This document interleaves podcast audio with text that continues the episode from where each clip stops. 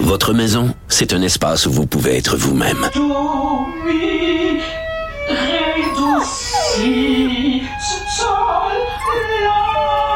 Elle mérite d'être bien protégée et vous méritez d'être bien accompagné. Trouvez la protection la mieux adaptée à votre maison avec Desjardins Assurance et obtenez une soumission en quelques clics sur desjardins.com. Protégez vos dépôts, c'est notre but. La SADC protège vos dépôts dans les institutions fédérales, comme les banques. L'AMF les protège dans les institutions provinciales, comme les caisses. Oh, quel arrêt!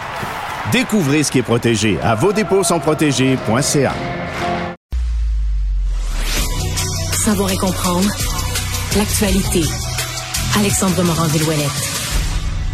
Bon, Alexandre, bonjour. Tu trouves... Hey, t'as le livre du prince Harry sur le, sur non, le, je veux pas le bureau du studio, t'es sûr? Je suis trop vieux. Il est beau, là. Je Regarde avec ses beaux yeux, sa Ah, barbe. sais. Prince Harry. Il veut pas être un prince, mais il s'appelle prince. Tu sais, décide, ça va. Tu sais, décide. Moi, je le prendrais, son titre de prince. Bon, moi, j'en veux pas. Qui travaille dans la vie, là, ça va donner quelque chose. Euh, euh, poursuite policière sur l'autoroute des Carrés, filmée par un citoyen Ça, hallucinant. ça s'est ramassé sur TikTok, toute une poursuite policière. C'est impressionnant de voir ça sur l'autoroute des Carrés là, elle-même. Puis quand on parle de poursuite policière, oui, il y a une partie en auto, mais surtout une partie à pied. Ces trois suspects qui étaient poursuivis depuis Granby pour un vol qualifié dans une boutique de téléphone cellulaire. Hein, des vols qui se sont multipliés dans les derniers mois.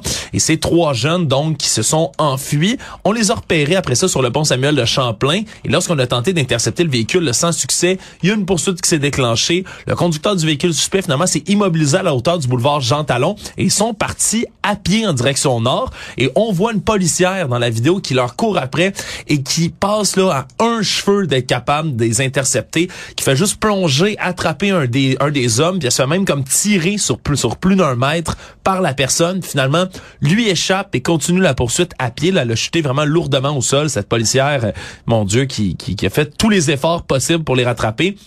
Finalement, il y a d'autres autopatrouilles qui sont arrivées et on les a interceptés un peu plus loin. Il y en avait un là-dedans qui était mineur. Les deux autres ont 18 et 19 ans.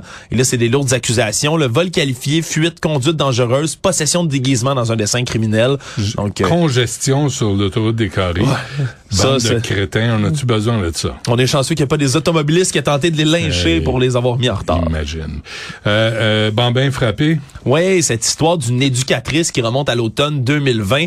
On se souviendra, elle qui avait donné là des claques à des enfants, des gifles, petites tapes sur la tête, tirage de bras, de cheveux et autres voies de fait sur des bambins. On parle des enfants de 3 ans dans un centre pour la petite enfance du quartier Villeray où elle travaillait.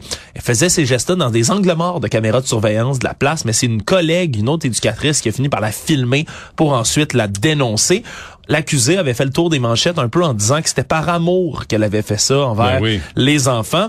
Et là, le juge a conclu finalement, même si le risque de récidive est très faible et que Madame Nis- Nisira El Amaini, 31 ans, a commencé elle, son chemin vers la réhabilitation, Ben mais on n'a pas voulu lui donner une absolution tout de même. Donc, c'est 10 mois de prison ferme, mais à domicile. Donc, comme À le- domicile. Ouais, on parle de Parce qu'elle aurait 6 pu mois de prison à domicile, pardon. 6 mois de prison à Elle domicile. aurait pu pratiquer ses claques sur des euh, co-détenus, voir la réaction. Ouais, Parce que quand tu frappes des bambins, ils peuvent pas répliquer, c'est facile, t'es lâche, t'es une merde. T'es une merde. T'es un adulte qui frappe des enfants, des bambins, t'es une merde. T'es Ouais. rien de plus. Va essayer ça en prison, va voir la réaction. Voilà. Donc, euh, six mois de prison à domicile, pourra pas sortir de chez elle, là, sauf pour certaines raisons très précises. 240 heures de travaux communautaires également. Probation de deux ans pour cette femme. Donc, ça conclut euh, va, ce cas. va apprendre c'est quoi l'amour. Espèce de conne. Euh, facile pour des villes de demeurer bilingues au Québec. Ouais, ça vient donner raison un peu aujourd'hui au Parti québécois qui avait longuement critiqué là, la réforme euh, de la loi 101, le projet de loi 96 qui a finalement été adopté en juin dernier, dans lequel on disait, ben il y a une, euh, disons, une échappatoire pour les villes qui veulent garder un statut bilingue. Il suffit simplement là d'adopter une résolution au Conseil municipal dans un délai de 5 120 jours après avoir parlé à l'Office québécois de la langue française. Il y avait déjà plusieurs villes qui avaient affirmé leur volonté de faire tout ça. Et là, c'est très bientôt qu'on va pouvoir voter pour conserver le statut bilingue auprès de plusieurs municipalités. On a Otterburn Park, par contre, par exemple, qui veut continuer à parler à ses citoyens. 7,2 d'anglophones seulement à Otterburn Park. Mais on veut quand même conserver tout ça. Greenfield Park également à 26 là, de Ben, citoyens anglophones. Pierrefonds, Roxborough, Kirkland, Dorval également, qui veulent euh, continuer de pouvoir euh, communiquer avec leurs citoyens dans la langue de Shakespeare. Souhaitons-le parce que la culture anglophone est en train de disparaître au Québec. Sais, faut, faut les aider, il faut faire un effort. OK, c'est correct. Voilà. Euh, un mot avant qu'on se quitte euh, sur Lisa Marie Presley, la fille de l'autre. Ouais, on apprend de plus en plus de choses là, évidemment sur euh, Madame Presley, là, suite à son décès, elle, qui est décédée là d'une double crise cardiaque.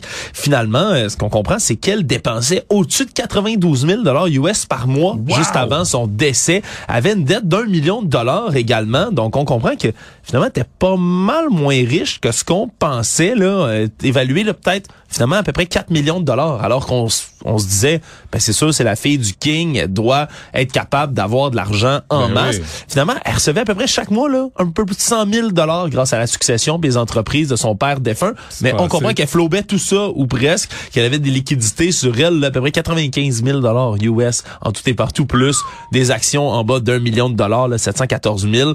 Mais c'est c'est spécial quand même, on comprend pas toute sa valeur, mais finalement valait pas mal moins que ce qu'on pensait. Il y en a qui ont des gros trains de vie, Benoît, plus que toi et moi. en tout cas. De toute évidence.